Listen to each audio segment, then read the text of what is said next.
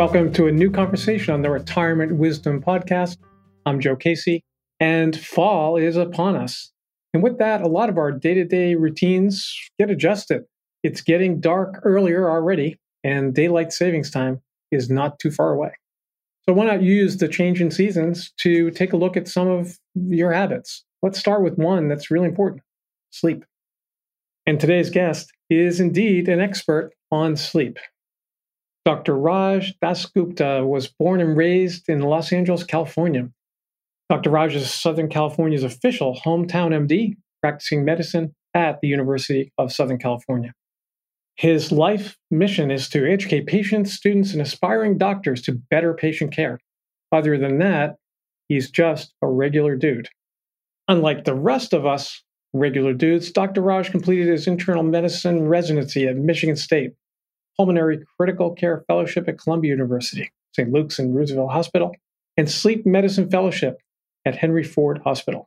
During his training, Dr. Raj received numerous awards, including Resident of the Year, Fellow of the Year, and the Director's Award for Research. After his training, Dr. Raj worked at Abington Hospital, which is affiliated with Jefferson University in Philadelphia, where he received the Faculty Teacher of the Year.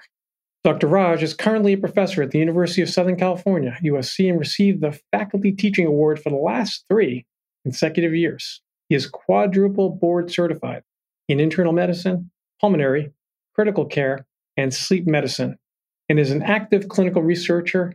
And he currently teaches aspiring doctors how to prepare well for the medical exams. Dr. Raj currently appears on various media platforms and TV shows such as The Doctors, Bill Nye Saves the World, ESPN, and You Can Do Better. Check out the links in the show notes for additional information on Dr. Raj Dasgupta. Dr. Raj, thanks for spending some time with us today. Oh, you're super welcome. I'm excited to be on your podcast. So, people listening have just heard your bio but I was wondering if you could tell us a little bit about your life outside of work. Sure. Let's kind of divide it up into little pie sections. So the first thing is going to be Dr. Raj is the family guy. And I am super duper blessed. I have a beautiful wife who is a rheumatologist, who's my better half and makes awesome decision makings for our family. I have three awesome kids. My oldest is Mina, my 10 year old. My youngest is Sadie, who's three. And right in the middle is my boy. His name is Aiden, and Aiden has autism, and it's pretty moderate to severe ish, but I love him dearly. And I always mention it because I just want to give a shout out, not just to kids who have learning disabilities and autism, but for the parents. I think it's super hard. And people don't realize what moms and dads have to go through day to day when you have a kid with special needs. So I always go out of my way to, to mention that. I have my mom and dad who I love dearly. And my dad, this is not a sad podcast, but my dad's got Alzheimer's. And I always want to like just give shout outs to all the caregivers out there that are dealing with loved ones who has Alzheimer's. That disease sucks big time and it's super hard on family members. But as far as like the other things I do, I am super jazzed to be an educator. I love teaching so much. I've been teaching medical students that do something called the United States Medical License Exam. There's multiple steps. I've been doing that for 20 years for a company called Kaplan, who I love. I work for a company called Elsevier, who took a huge leap of faith in me to publish books. And I have actually two book series. One's called Morning Report, Beyond the Pearls. You can't see this awesome fist pump I made. And I also have case reports Beyond the Pearls. And yeah, total. I have eight books out there, and I just love teaching so much with that. And I also have my own super dork filled medical podcast that do stuff. The other side of me, when I'm not teaching, teaching, teaching, is actually I try to do stuff in media as much as possible. I'm super lucky, blessed combinations of both because I was on the Doctor's TV show for seven seasons. I my big breakthrough was with a show called Chasing the Cure, which Ann Curry was the host. It only had one season, but still, it was so awesome. And then I was doing stuff locally for ABC 7 News. I was part of the Doc Squad when COVID was at its peak. I just do a lot of stuff. And I really try to combine media and being nice and funny and teaching to one big, big, big burrito with all those things put together. But on a non medical, all that kind of stuff note, what do I love? I love movies. I'm a big Star Wars geek. You could always quiz me on the Holy Original Trilogy, and I'll know my stuff pretty well. But that's Dr. Raj in a nutshell. that is quite a list. And that brings us to the topic of, of, of sleep and rest. You've got to get proper rest to do all those things. And curious, what should we know about the impact of inadequate sleep? My opening line is always sleep affects every single organ in the body. So I always kind of throw the question right back at the host and say, You tell me what organ you want, and I'll tell you what happens. So, of course, where are the big ones? We always think about the brain. We think the brain about in a medical sense, in a psychological sense, when we talk about having being sleep deprived or not getting good quality and quantity sleep. Hey, it adds to things like to depression, it adds to things like anxiety, it's going to be a risk factor for things like stroke. So it's horrible when we talk about the heart. Needless to say that when we talk about that poor quality and quantity sleep, yes, you're going to be at a higher risk for things like coronary artery disease, things like heart failure, things like arrhythmias.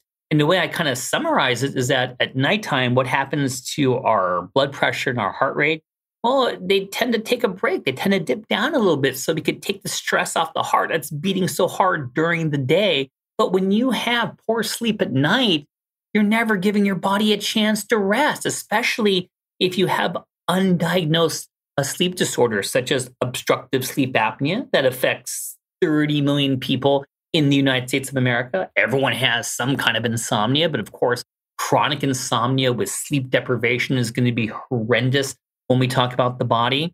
And right now, I think this is a, important to bring it up is vaccines. With the winter coming up, we're going to be pushing influenza. RSV has now become a vaccine that we're getting more and more if you're immunocompromised and older in age. And of course, COVID. When is COVID not in the news?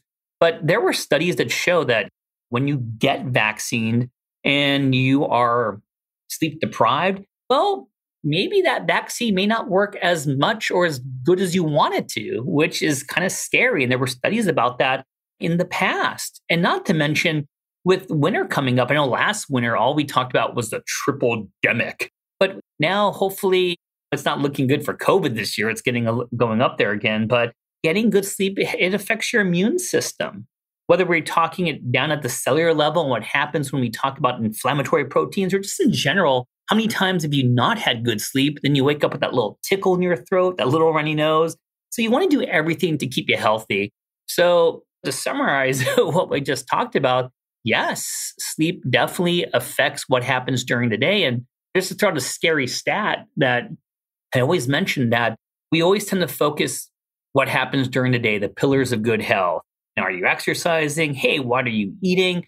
But remember, we spend a third of our lives sleeping. And what's my stat is that if we all live to the nice age of 90 without dementia, that's 30 years of our life that we need to focus on because we're sleeping that time. So, yes, I'm glad we're doing this podcast and we definitely should focus on nighttime sleep.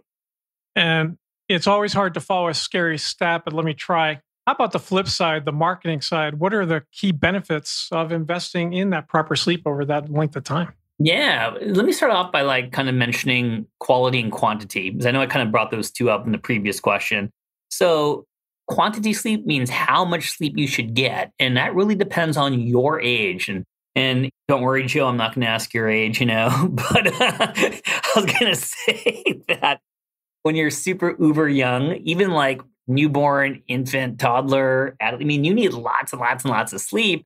And even as we get older, I mean, you still need the same amount of sleep as I do, meaning that I'm kind of in that seven to nine hours of sleep sweet spot being around eight. You still need that when you get older. So when we talk about duration, are you getting the right amount of sleep based upon your age per se? Quality sleep means are you going to the deep stage of non REM, which we call delta sleep or slow wave sleep, and you need to get to REM sleep where you have these vivid HD TV like dreams. So these two sleep stages put together, N3, known as delta sleep, and REM, hey, they help out with memory, they help out with cognition. So you need those two cues to do well. So if you get those two cues, well, then you're going to help out your body in the sense that let's talk about what will happen during the day. You're going to be on your A game. You're going to have better memory consolidation. You're not going to be as agitated. And I'm going to tell you, in this day and age, who is not grouchy? I'm telling you, I mean, road rage. I think I just saw three episodes of road rage on the way to work today. So it definitely affects out your mood. And you want to be in a good mood during this time. And I also say your health. And if you're going to focus so much on taking your meds appropriately, you're going to uh, focus so much on having the right diet. Remember, sleep, what happens at night affects what happens during the day and vice versa. So, yes, it is super duper important in many regards.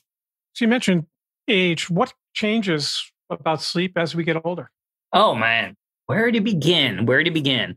I would say this. So, as all of us get older, sleep is just as important. But when we talk about, let's start off with the stages of sleep. Non REM has what we call N1, N2, and N3. N stands for non REM. So we really want that deep stage N3, which I was just talking about. But you know what? As you get older, of course, you get less of it, whether you like it or not. And that stinks, right? REM sleep, I just said you want it. You know what happens naturally when you get older? You get less of it. So, just our architecture, when we talk about our stages of sleep, we're skewed not to get as much as the essential stages as we want.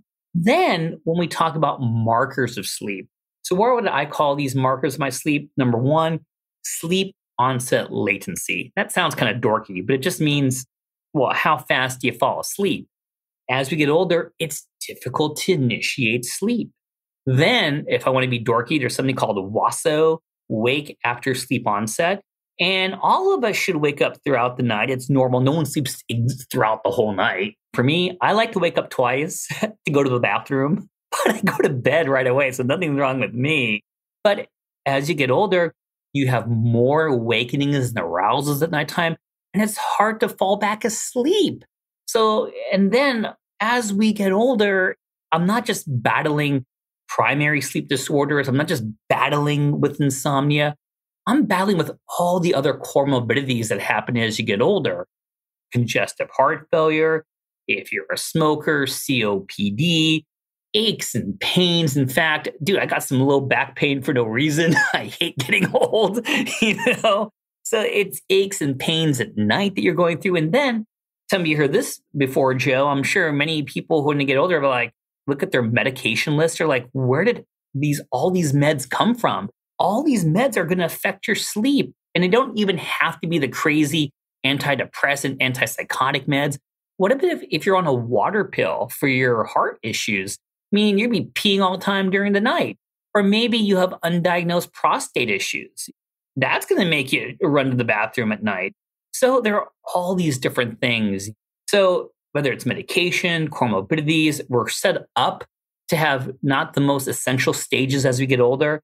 And one more thing jumps to mind, and we're going to talk about our circadian rhythm.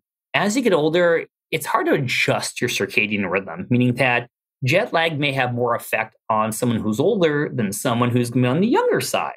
Daylight saving could be a pain in the ass for an older person, you know? But what happens to our circadian rhythm as you get older is that you become kind of a what's that word a morning lark kind of like an early bird and i always kind of describe that as but think about if you have a, a wonderful grandma or grandpa and they're going to bed like around like what 6 p.m then they wake up around like 4 a.m but they're okay. They're functioning well at 4 a.m you don't want to knock them down with a sedative but they're just shifting their rhythm. And it, it's hard because next thing you know, when grandkids come over or something fun's happening, you're ready to go to bed at 6 p.m. So it's hard. So we always say sleep is important. And man, you got me all fired up. And one more thing is that certain primary sleep disorders, and I'll just bring this up because I have a lot of patients with this, is people with obstructive sleep apnea. They get sent to me, whether they're symptomatic or whether they're have comorbidities that require you to evaluate obstructive sleep apnea. And the question becomes do I slap a CPAP on my, my 65, 75 year old patient? Is that going to benefit them? Is it not going to benefit them? But, but Raj, Dr. Raj, they have cognitive dysfunction, they have Alzheimer's. Do, do I still want to treat them with the CPAP? And these are great questions. And I think that a lot of studies are out there. And I think that my take home message is just because you're older, just because you do have a comorbidity, like some dementia to an extent, that we shouldn't just blow off treating some of these things because they are some benefits. And I can't super go into everyone right now, but this is where you should talk to your your healthcare provider, your sleep specialist to say, hey, when do I still want to be aggressive and how is it going to help or my loved one?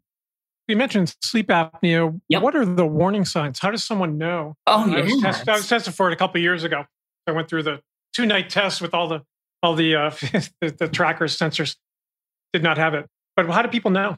So let's talk about testing because you just brought it up. So there nowadays there's no excuse if you think you have OSA, you need to be tested because not every test is an in lab study. And in lab studies, when you have all these wires attached to your head and you have a belt around you, and the ongoing joke is no one sleeps during a sleep study. But now we have home sleep studies where you can sleep with your own bed, your own pillow. And here at USC, we let you keep the device for three nights in a row and we kind of average it, blah, blah, blah. But because there are home sleep studies, if you suspect it, boom, there's no questions asked. You should get evaluated. So, to answer your question about when do I suspect it, I'm going to take it to a dorky sense that it really depends on your age. And once again, Joe, you don't have to tell me your age, but if I'm evaluating a young pediatric patient, I'm not going to go asking a four year old, hey, do you have some heroic snoring? It's going to present differently. And for as we get older, that's what I want to focus on studies have shown that as you get older, patients don't come in complaining of their snoring, which is the one we classically ask about for people my age. And even though I do look like I'm 29, I actually am 49. But for people who are older, it could be trips to the bathroom. That could be the telltale sign. How often are they having what they call nocturia? So there are different questions you want to ask. And even this, I'll say there's different ways that men and women present. So we could take it to a whole new level. And it's interesting that they did some data to show that clinicians, including myself, I'm guilty, we do a pretty poor job in identifying obstructive sleep apnea in women. Once again, it's because we're asking the wrong questions and they present in different ways. So for women, sometimes the way OSA can present could be depression, it could be fatigue, but it's not wrong that we're embedded about snoring. But once again, not everyone who snores has to have obstructive sleep apnea.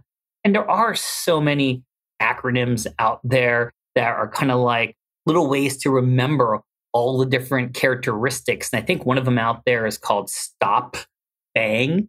And S and stop stands for snoring, and they all kind of go on. So, of course, we're kind of focused on that, but definitely think a little bit outside the box age plays a factor, gender plays a factor in how you're going to present. But yeah, I would say before anyone just says that's just some snoring, don't worry about it. Please, please get evaluated because it definitely changes your management. And bottom line point is if you have undiagnosed obstructive sleep apnea, that's definitely going to be a risk for your own health for a variety of the reasons that we talked about the poor quality sleep and there are things out there more than just slapping a mask on your face to help treat it nowadays. I wanted to mention that. So, what's your opinion and experience with different tracking devices where people can get data on their sleep? Wow, awesome, awesome question. Technology is one of those double edged swords where, of course, we're not going to escape it. It's always going to be there. But I think the people slash disease I want to talk about are people who suffer from like chronic insomnia. Of course, that's a big chunk of what I see. And when you have a sleep tracking device, number one is that I think that nowadays there's one thing I do like from a sleep tracking device, which is going to be what is the rough estimate of what we call your total sleep time? I think that's kind of cool. But then next thing you know, they're like, let me break down your stages of sleep. Here's your N1, N2, and here's your REM. like, really? when I do an in lab study, I have what we call EEG to kind of look at the brain waves to kind of see what stage I'm in. And I'm sure all these devices has some proprietary algorithm how they do it, but honestly, I don't take it to that level.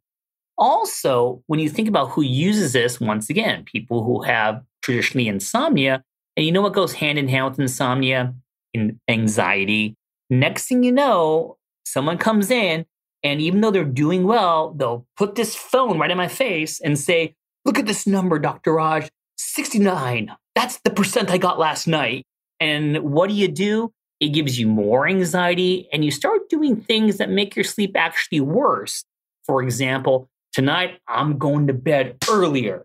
I'm not leaving this bed till I hit eight hours of sleep. Or God forbid, where is the wine? Where is my Jack Daniel? I'm going to go to bed earlier. So I think that we're going to have to roll with the punches. I think that technology is there and it's crazy town. I mean, I'm not just talking, I'm showing you my phone, but people have all these bracelets. And I'm sure you've seen these rings that people wear on their fingers.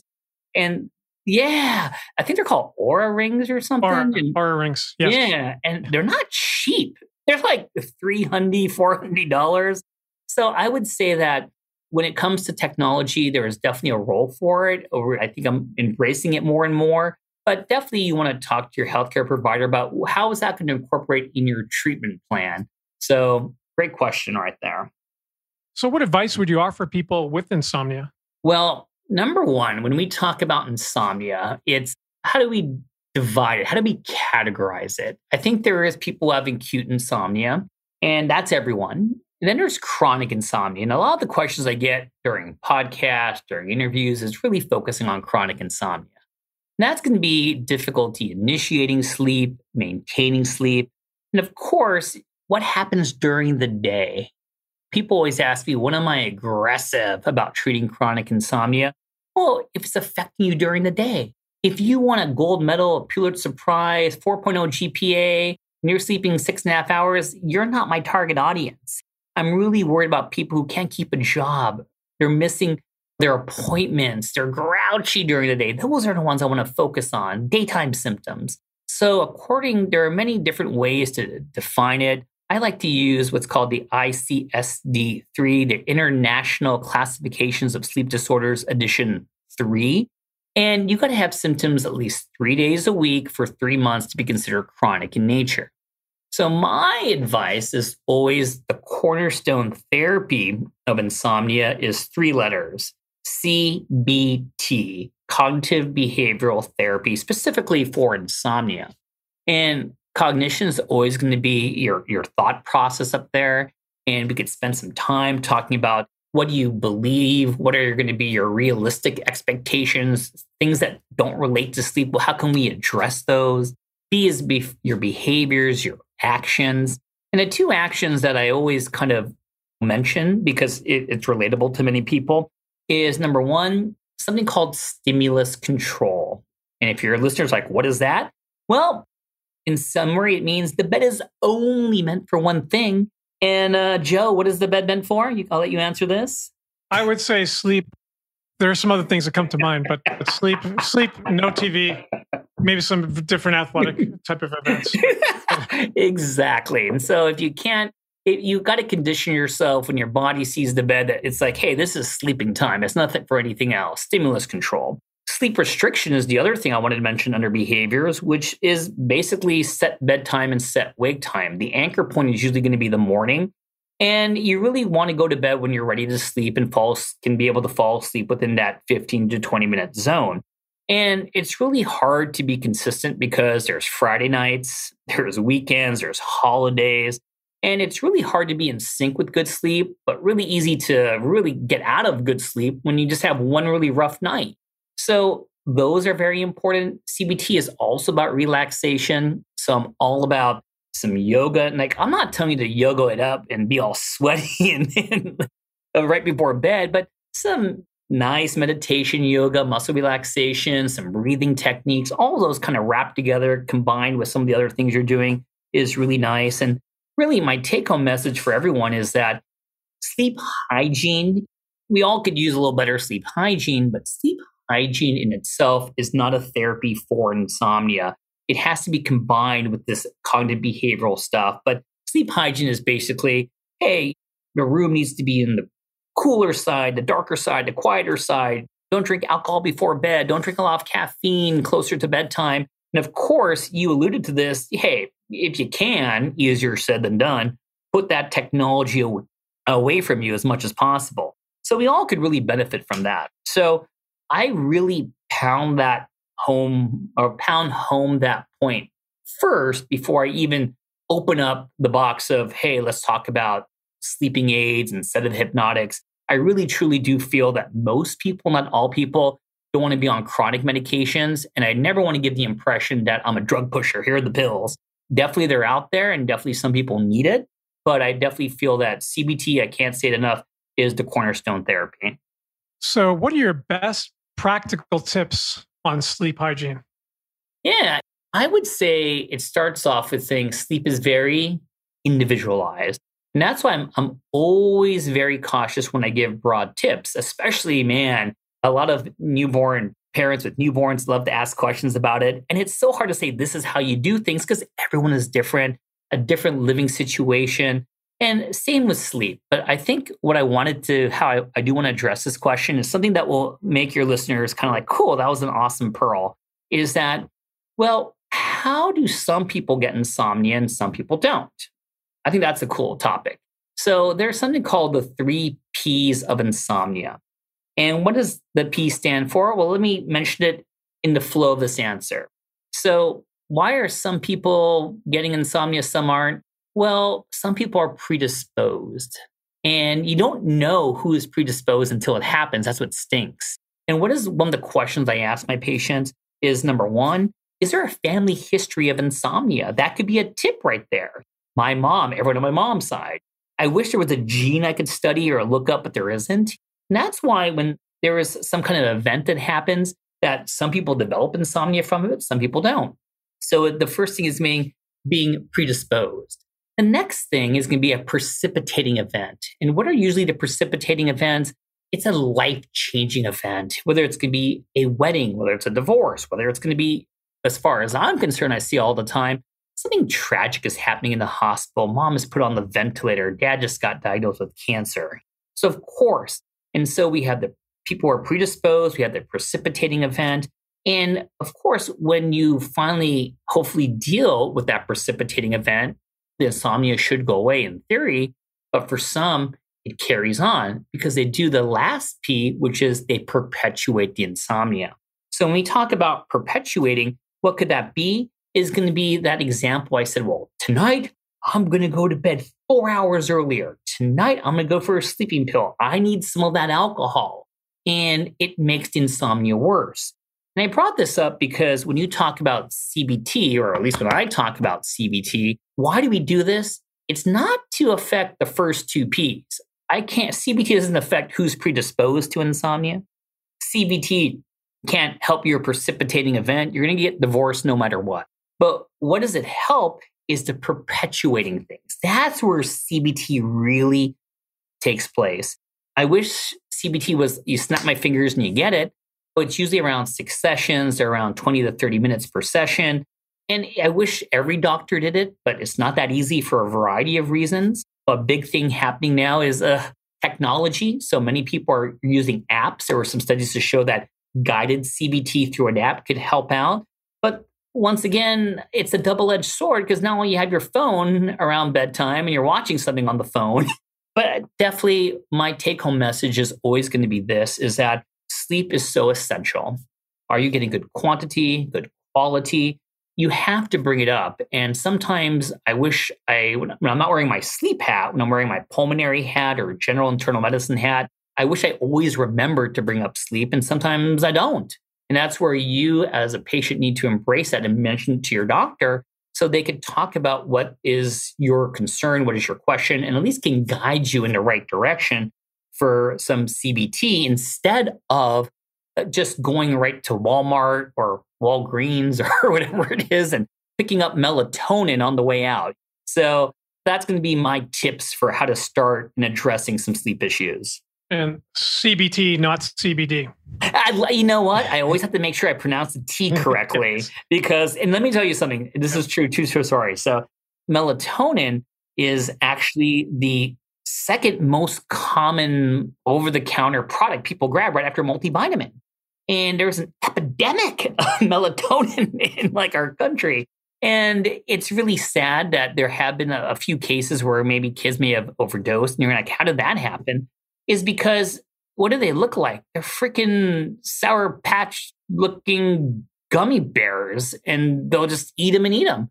But why did I bring this up? Is that there were a couple cases where, you know what else kind of looks like a Sour Patch gummy melatonin? CBD. And some CBD has melatonin in it. And you'll never know who grabs it at your house. You got to, got to be careful. And once again, or not even once again, let me just say melatonin is not about the dose, it's about the timing, combining it with things like CBT. So just don't be popping melatonin left and right. Okay, everyone? Great advice. Dr. Raj, thank you so much for sharing your wisdom with us. Great, great information, and really appreciate your approach and your commitment to teaching others. Oh, thank you, Joe. Thank you for having me here and take care. Time for takeaways, ideas you can put into action following this podcast with Dr. Raj today. Number one, what happens at night affects what happens during the day. So why not use the change in seasons to adjust your routines, pay more attention to your sleep hygiene so you can be at your best. I think that's the big takeaway from this conversation is that sleep really affects so many things. But there's a lot we can do about it. We have more control over it than perhaps we may think. Number two, getting some complaints about snoring. Well, as he said, get evaluated, get tested for sleep apnea. You'll be glad you did. Number three, if you're having trouble sleeping, as he recommends, see a specialist, see a medical provider, inquire into cognitive behavioral therapy, CBT. Thanks for listening to Retirement Wisdom Podcast. My mission is to help you retire smarter by focusing on the non financial aspects of planning for your life in retirement and to help you bring more imagination to your retirement planning. You can see all of our episodes, 235 of them across six seasons in our website, retirementwisdom.com. You can browse a number of great guests like Dr. Raj and interesting topics